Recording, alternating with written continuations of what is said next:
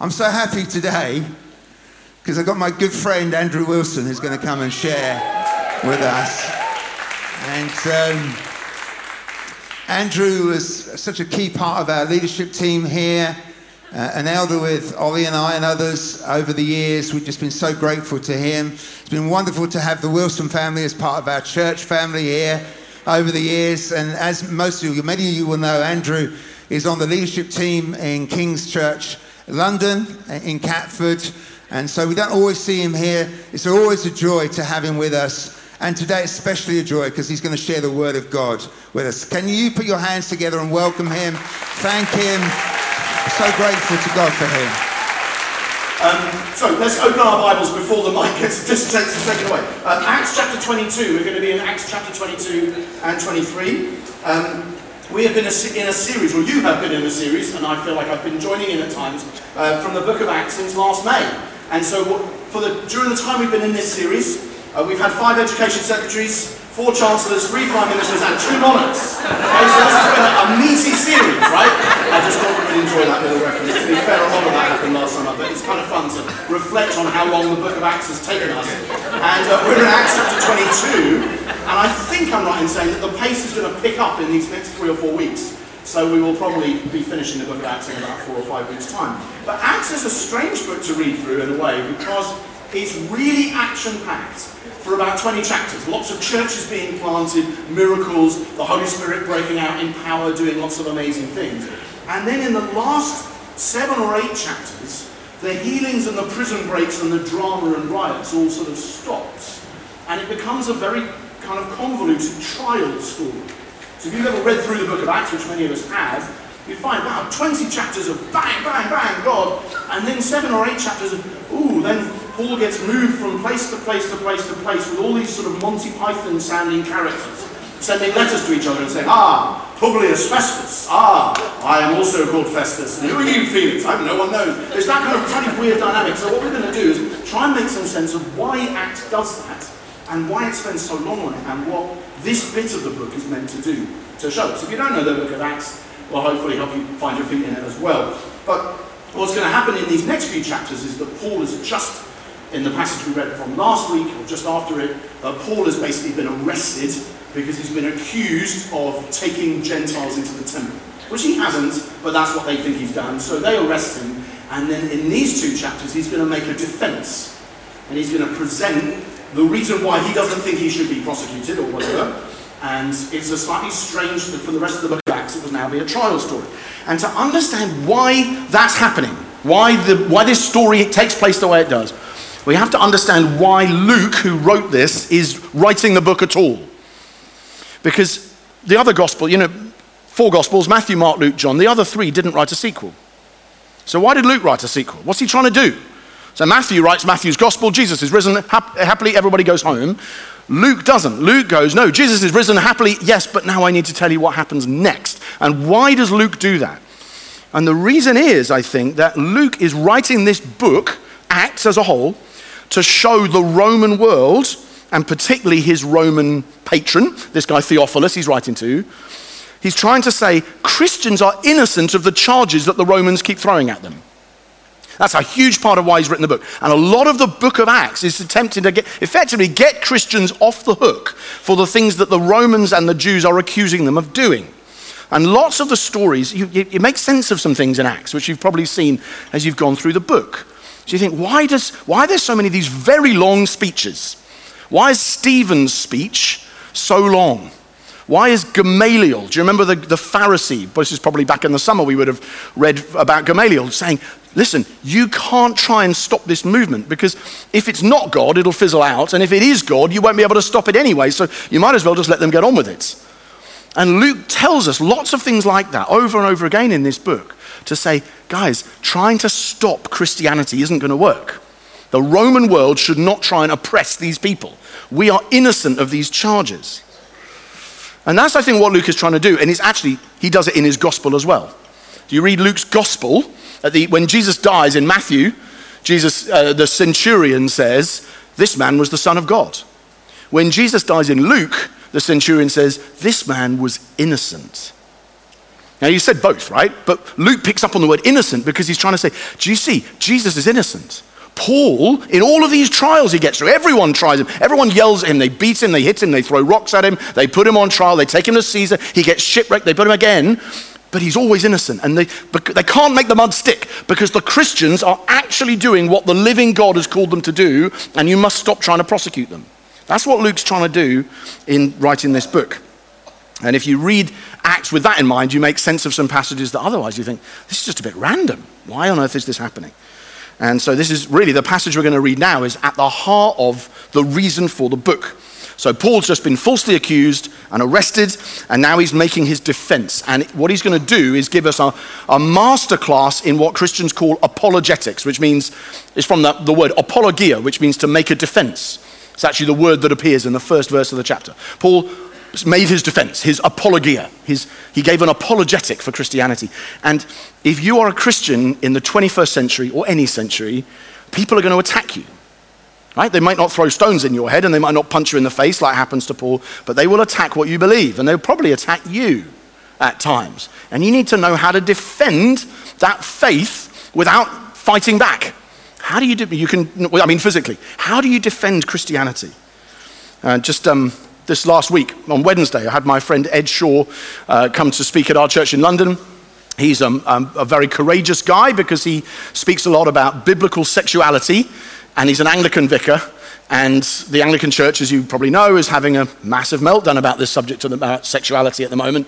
And he is a, a same sex attracted guy, or some would say a gay, Christ, celibate gay Christian. And he does a lot of that kind of thing. He was with us on Wednesday, and I just thought I'd show you these. This is in the last seven or ten days, these are letters that have been written about him in the church times. Sir, Ed Shaw continues to push the line that he's a Christian who attempts to live according to the Bible, and those who disagree with his interpretation are guilty of a departure from apostolic teaching which by the way they are. But anyway, the letter goes on. It goes on to um, these, causes is a safeguarding risk. Um, it causes people lifelong mental health problems. He, and elsewhere in the letter, it calls him bigoted, says it's a, scapegoating. And this is what people do. They say, You're a safeguarding risk for saying what you're saying, for teaching the Bible.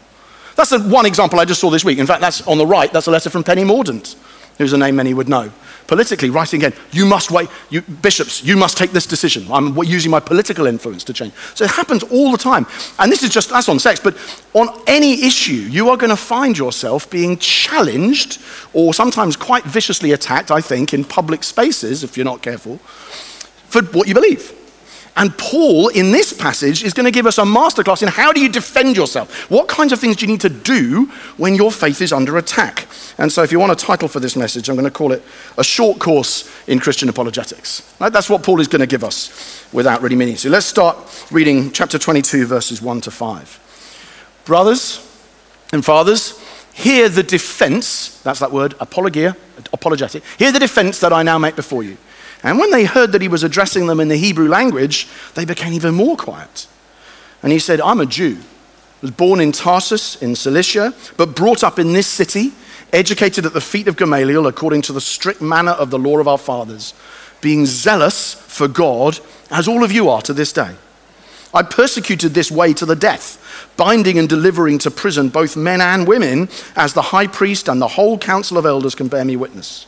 From them I received letters to the brothers, and I journeyed towards Damascus to take those also who were there and bring them in bonds to Jerusalem to be punished. Just pause there for a moment. Effective apologetics, answering tricky questions about the faith when people accuse you of things or are, are giving a public defense of it, like Paul's doing here, means you need to understand your audience. That's the first thing you have to do. You have to understand who are these people and why are they so angry. If they are angry with me, if they're attacking my faith. Why? What is it they believe? What are their motivations, their thinking about this subject that means they're angry with me? Who's challenging me? Why? What do they currently believe? What common ground might we already share which might enable me to talk to them about it? And Paul does that brilliantly here. So notice, they heard he was addressing them in the Hebrew language. So the first thing he does is he goes, Well, you could, are you going to talk in Latin or in Greek or in Aramaic or Hebrew? Now, you and I might not have that choice. Most people we speak to are probably going to already speak English. But in Paul's case, he goes, I'm going to speak to these people because they're Jews in Jerusalem, not in Greek, which is the main language that a lot of the New Testament people use. I'm going to speak in Hebrew because I want to show them I'm one of you. right? We share our linguistic heritage. He then says, I'm a Jew. I was born in Tarsus in Cilicia, which is modern day Turkey. So I was born somewhere else, but I was brought up in this city. In other words, this is my hometown. Really, I'm a, I'm a stranger from out of town, but I came and I settled here and I know it well. And I want you to know that we've got common ground, you and me. We're, in the same, we're from the same kind of city background.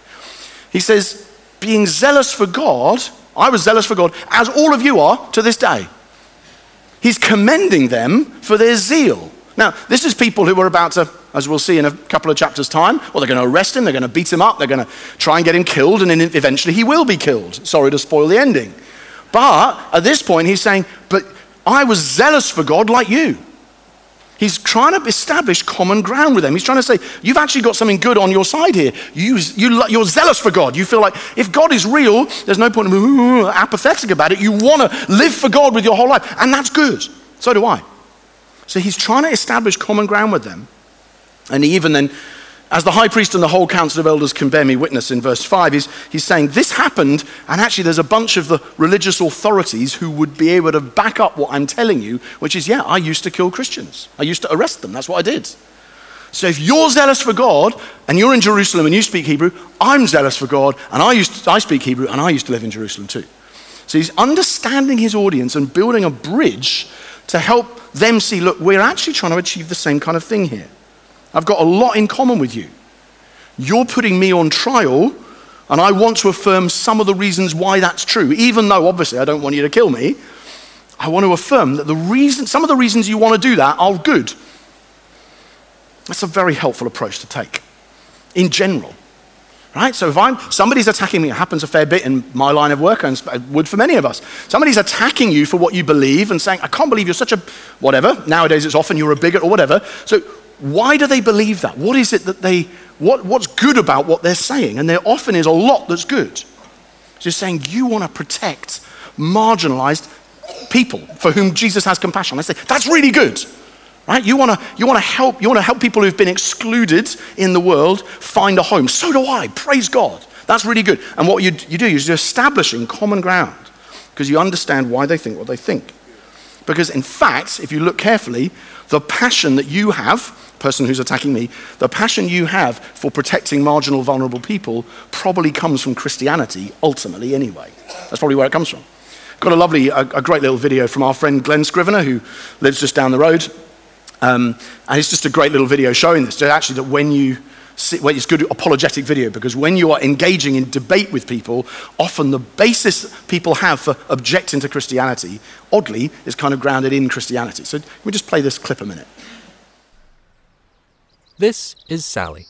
Sally is a rational person who could never make a leap of faith like Robbie up there.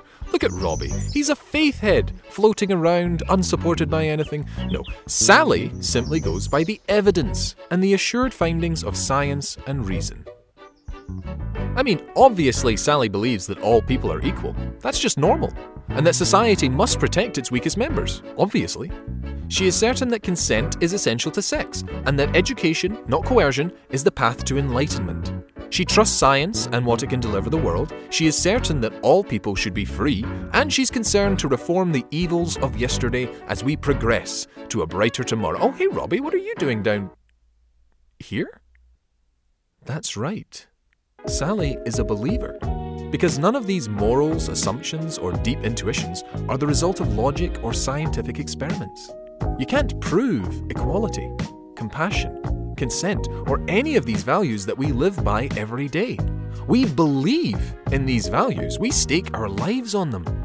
But they're not the kinds of things you can deduce logically or demonstrate scientifically. It turns out that Sally is a believer. She doesn't need to make a leap of faith, she's already living at a great height. Day by day, minute by minute, she assumes any number of values that cannot be proven with mathematical certainty. The solid ground she thinks she's standing on is not the ground of simple logic or reason. Actually, the values she lives by are founded on something else, something she might not have considered. And without that foundation, the values she lives by don't really make sense.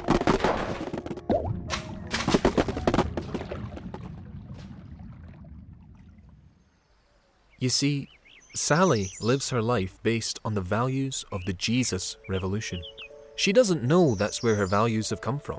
She's never been to church, she's never read the Bible for herself, but she's grown up in a culture built by Jesus and the values he has injected into the world. Sally has been assuming some deeply Christian truths all along, even if she never really examined them. But if she takes the time to look where she's standing, she might just find that she's more of a person of faith than she thought. Sally's challenge is not to take a leap of faith.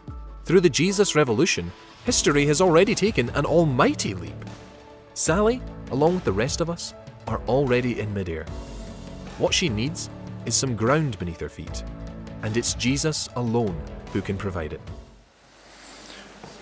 What he's doing in that video is just is apologetics 101. He's saying, I understand my audience, I understand what they believe, and now I'm going to try and build common ground to show you that the things you believe actually are very good, but they're in some ways grounded on Christian principles and thinking. It's a really helpful way of making that case. So the first thing you've got to do in making a defense of what you believe is actually understand your audience, and that can often take time and empathy and love and lots of discussion to understand who, who am I talking to and what do they believe. Second thing you've got to do, which I won't spend too long on, is to tell your story. And I'm saying I won't spend too long on this because Paul tells his story three times in the book of Acts, and I know it's going to be part of what Andy preaches on next week. So I won't go into it in such detail. But as we read the next section, let's just notice how much Paul focuses on Jesus and not just on himself when he's telling his story. Because often when we tell our story, it's all about us, understandably. But what Paul does, he's found a way of telling his story in a way that goes, no, not just what I did and how it changed me, but what Jesus did and what he said and what you should believe about him. This is what Paul continues. Verse 6. As I was on my way and drew near to Damascus, about noon, a great light from heaven suddenly shone around me. And I fell to the ground and heard a voice saying to me, Saul, Saul, why are you persecuting me? And I answered, Who are you, Lord? And he said to me, I am Jesus of Nazareth, whom you were persecuting. Now, those who were with me saw the light, but didn't understand the voice of the one who was speaking to me. And I said, What shall I do, Lord? And the Lord said to me, Rise and go into Damascus, and there you will be told all that's appointed for you to do. And since I couldn't see because of the brightness of the light, I was led by the hand by those who were with me, and I came into Damascus.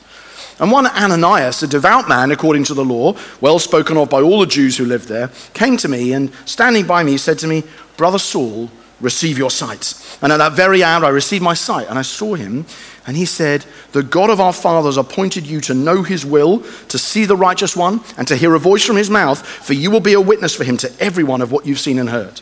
And now why do you wait? Rise, be baptized, and wash away your sins, calling on his name. When I'd returned to Jerusalem and was praying in the temple, I fell into a trance and saw him saying to me, Make haste and get out of Jerusalem quickly, because they won't accept your testimony about me. And I said, Lord, they themselves know that in one synagogue after another I imprisoned and beat those who believed in you. And when the blood of Stephen, your witness, was being shed, I myself was standing by and approving and watching over the garments of those who killed him. And he said to me, Go, for I will send you far away to the Gentiles. So this is Paul telling his story, but in such a way that Jesus is central to it. So you've got to know your audience, then you've got to find a way of telling your story. Your story probably involves less killing of Christians and possibly less miraculous blindings and healings than that. I don't know, maybe. But you've got to find, to say, okay, I want to tell the story of what God has done in my life in such a way that people can hear, just from, most people won't shut you up for telling your own life story. They might, unless it's too long, right? But they, they probably will hear you out and say, This is what happened to me. And Paul does that, but he's done it in a way that Jesus is right at the center of it. So understand your audience, know your audience, tell your story. The third one sounds quite strange in modern times know your rights. This is a strange one to throw in, but this is what Paul does a lot in the book of Acts. It's a bit unusual. Read from verse 22. Up to this word, they listened to him. Then they raised their voices, so they've heard him out, and then they said, Away with such a fellow from the earth, for he should not be allowed to live. So something he said has really got up their nose. And as they were shouting and throwing off their cloaks and flinging dust into the air, the tribune ordered him to be brought into the barracks, saying that he should be examined by flogging to find out why they were shouting against him like this. But when they had stretched him out for the whips, Paul said to the centurion who was standing by, Is it lawful for you to flog a man who is a Roman citizen and uncondemned? When the centurion heard this, he went to the tribune and said to him, What are you about to do? This man's a Roman citizen. So the tribune came and said to him, Tell me, are you a Roman citizen? And he said, Yes. The tribune answered, I bought my citizenship for a large sum of money. Paul said, Well, I'm a citizen by birth. So those who were about to examine him withdrew from him immediately, and the tribune also was afraid, for he realized that Paul was a Roman citizen and that he had bound him. But on the next day, desiring to know the real reason he was being accused by the Jews, he unbound him and commanded the chief priests and all the council to meet, and he brought Paul down and set him before them. Paul is not a fragile victim right? He's not somebody who's, he's not a snowflake. He's not continually saying, oh, like the, you know, again, the guys in Monty Python, help, I'm being repressed, I'm being repressed. That's not Paul's, his way. You read his letters, he's regularly being beaten up and flogged. And five times he receives the 39 lashes. So he's a robust man. I think we'd probably give Paul that much credit, right? But in this particular case, he plays the legal card because he knows that what they are about to do to him is not actually la- allowed by law. So Paul regularly being beaten up, nearly killed, tortured, we would now call it, but he's not stupid about it. He knows his rights. He is a Roman citizen, and in those days, if you were a Roman citizen, you couldn't be beaten without trial by the Roman courts. Like a mob might decide to throw things at you anyway, but you can't have legal processes which lead to you being effectively condemned without due process. And we still have that in our courts today, of course, in a different way. And he's prepared to play his get out of jail free card if he knows that he needs to. He doesn't play it all the time. He's not always going, oh no, you can't get me. Oh no, I'm always being attacked. Oh, it's so difficult being me. I'm such a vulnerable, fragile flower. That's not Paul's way. But at times he'll say, this is not allowed. Right? It's illegal what you're doing, and I'm going to tell you that so that you back off. Of course, that's still true today. In the UK today, there are nine protected characteristics and one of them is religion or belief. In other words, it's illegal to discriminate against you because of your religion or your belief. There's lots of other things it's not very nice to do, but there's nine things in, this, in, in law in this country that you can't, under the Equality Act, that you can't discriminate against somebody because they're different from you on one of those nine things, and one of them is religion or belief. And that's great. That's something we should celebrate and say, what a wonderful piece of security to have. Many of our brothers and sisters globally don't have that protection. And many of them, as a result, suffer terrible things for their faith and are often killed. But it won't, so it won't normally come to this, but there are times where Christians in our culture might need to say, actually, you're not allowed to discriminate against me for what I'm saying.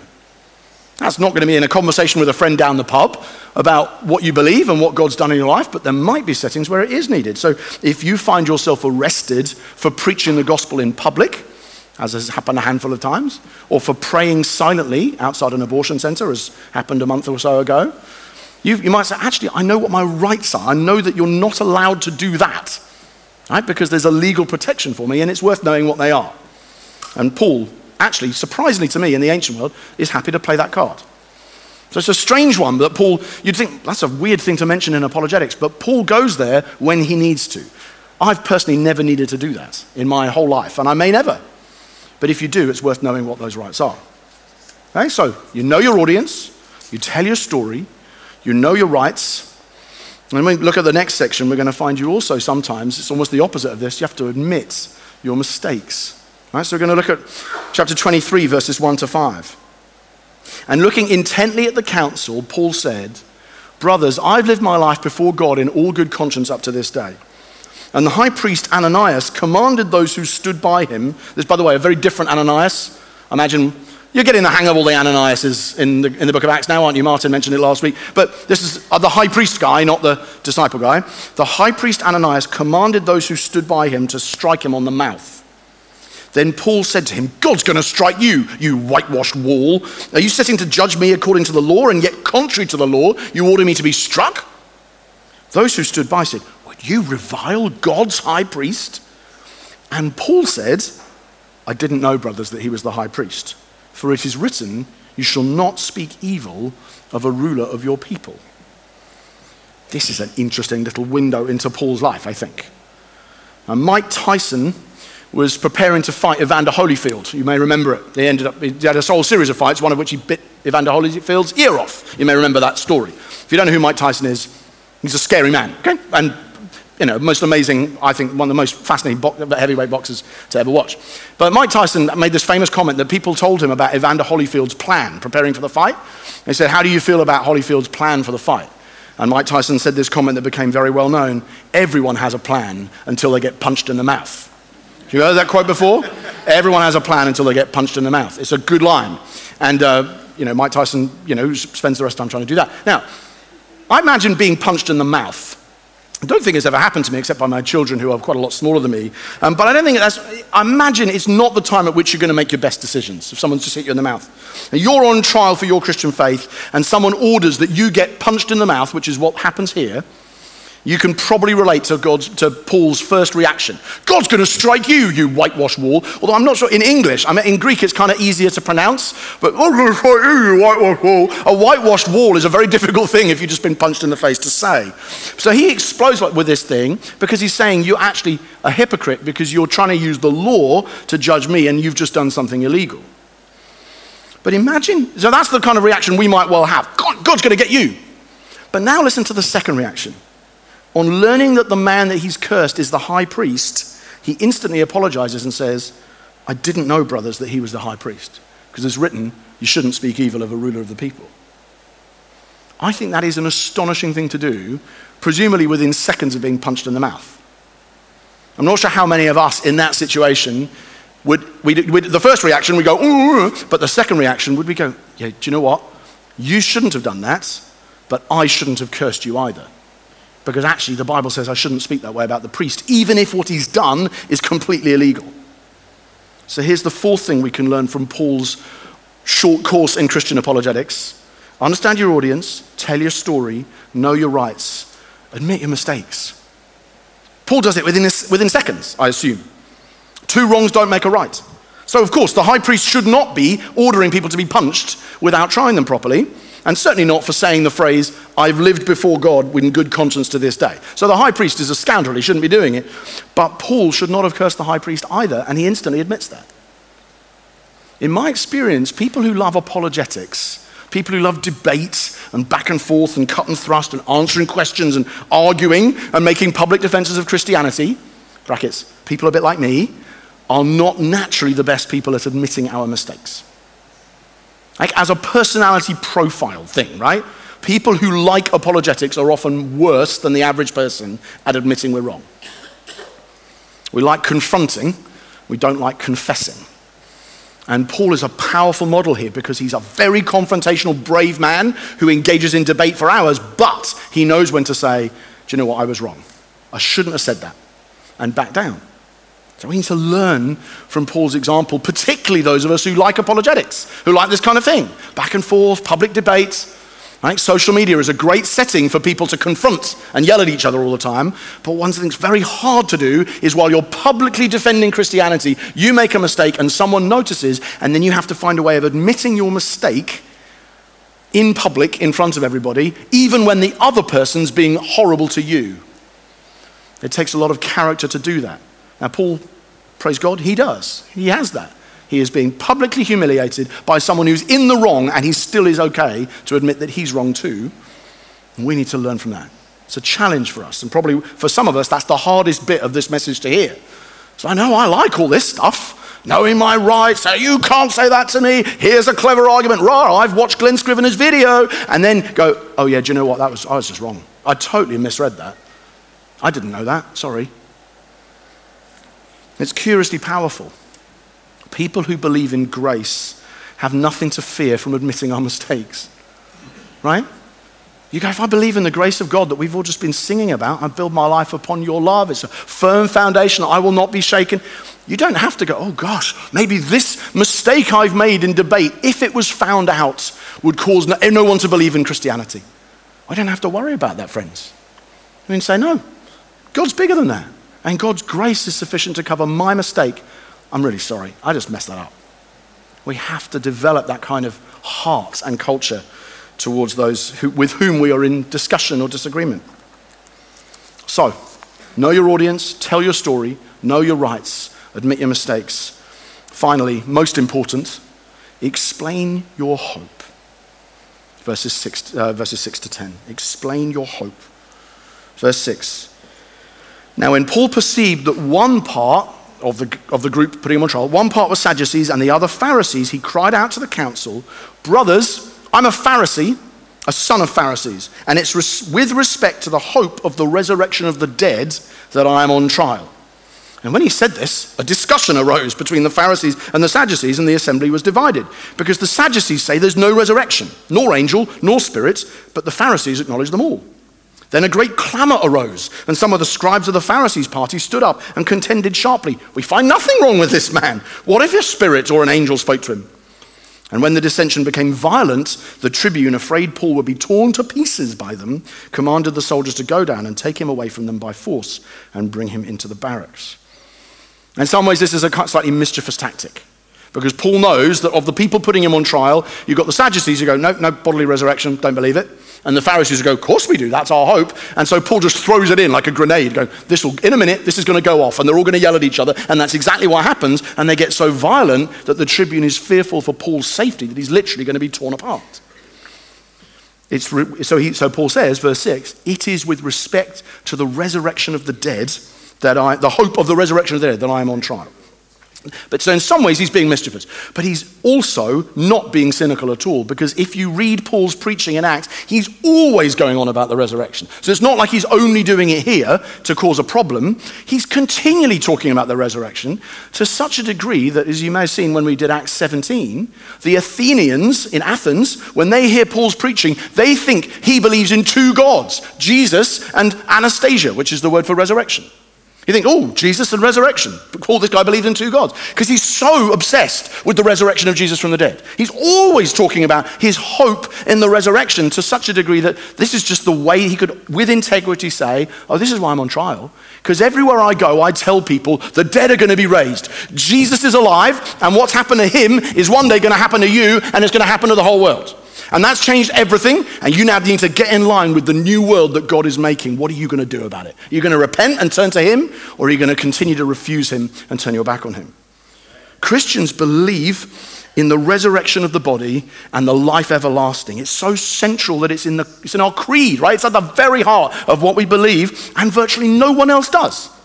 All the people out there driving past, almost none of them believe in the resurrection of the body and the life everlasting. They might believe in God. Many do. Many of you do. Who don't believe in the. You believe in all sorts of things. Say, believe, I might believe in miracles, might believe in the power of prayer. Many people in this town do. But Christians almost uniquely declare, I believe not only is Jesus alive and risen from the dead, but so will I be. I believe that death is going to be overthrown. I believe that the life is going to break out from death and the whole world is going to be made new. And that's ultimately, Paul says, why I'm on trial. That's, what, that's the problem you've got with me. It's not about this, that, or the other. It's actually about the resurrection of the dead. So you've got to center your hope. And you've got to cut through the flannel that otherwise debates always become about. What do you think about sexuality? What do you think about dinosaurs? What do you think? Who, who cares what it is? said, okay, we can talk about that. We need to have answers for that. I spend a lot of my time doing that, so do many of us. But ultimately, that's not really what we disagree about. What we disagree about is this Is Jesus alive or not? And are you going to be raised or not? You've got to explain your hope.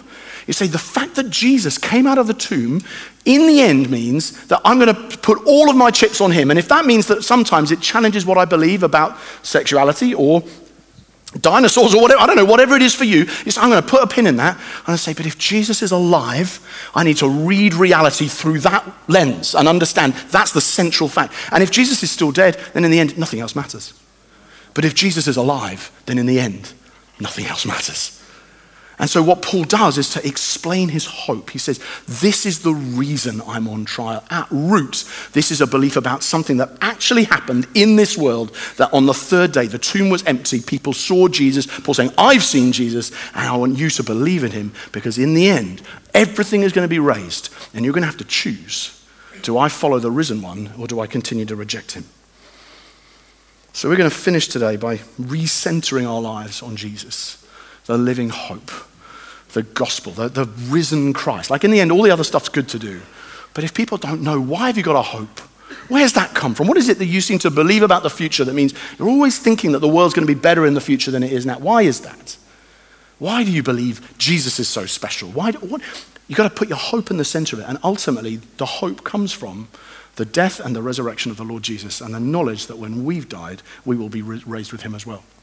So we're going to have a time of sharing communion. What we're going to do, the band are going to come out and, and lead us. Um, and we're going to sing. We're going to kind of go and get the, the elements, if you like, the, the bread and the juice, and then we're going to come back to our seat and we're all going to share it together, um, which I know is sometimes how, we, how we've done things recently, and I think it's a great way of doing it. So we're going to do, I'll lead us through that in a moment. So if you take, it'll take five minutes to go and get it for everybody. Do, can I just ask, if, you're a, if, you if you've repented of your sins and trusted in Jesus, come to the table. If you haven't or you're not sure, just stay in your seat and just listen to the song. Because this is actually for people who are like committed, people who say, I believe in the resurrection of the dead. And the, oh, that's me. I believe Jesus is alive. If you're not sure, if you're saying, ah, oh, my life is just nowhere near that at the moment, I don't, I'm not living as if any of that's true, sit this one out because this is just, this is a meal that Christians partake and declare our union with Jesus. But I know for most of us it is, and it's great news. So let's stand to our feet. We'll sing this song. Let's go and get the elements, and in a few minutes we'll come back and share them together.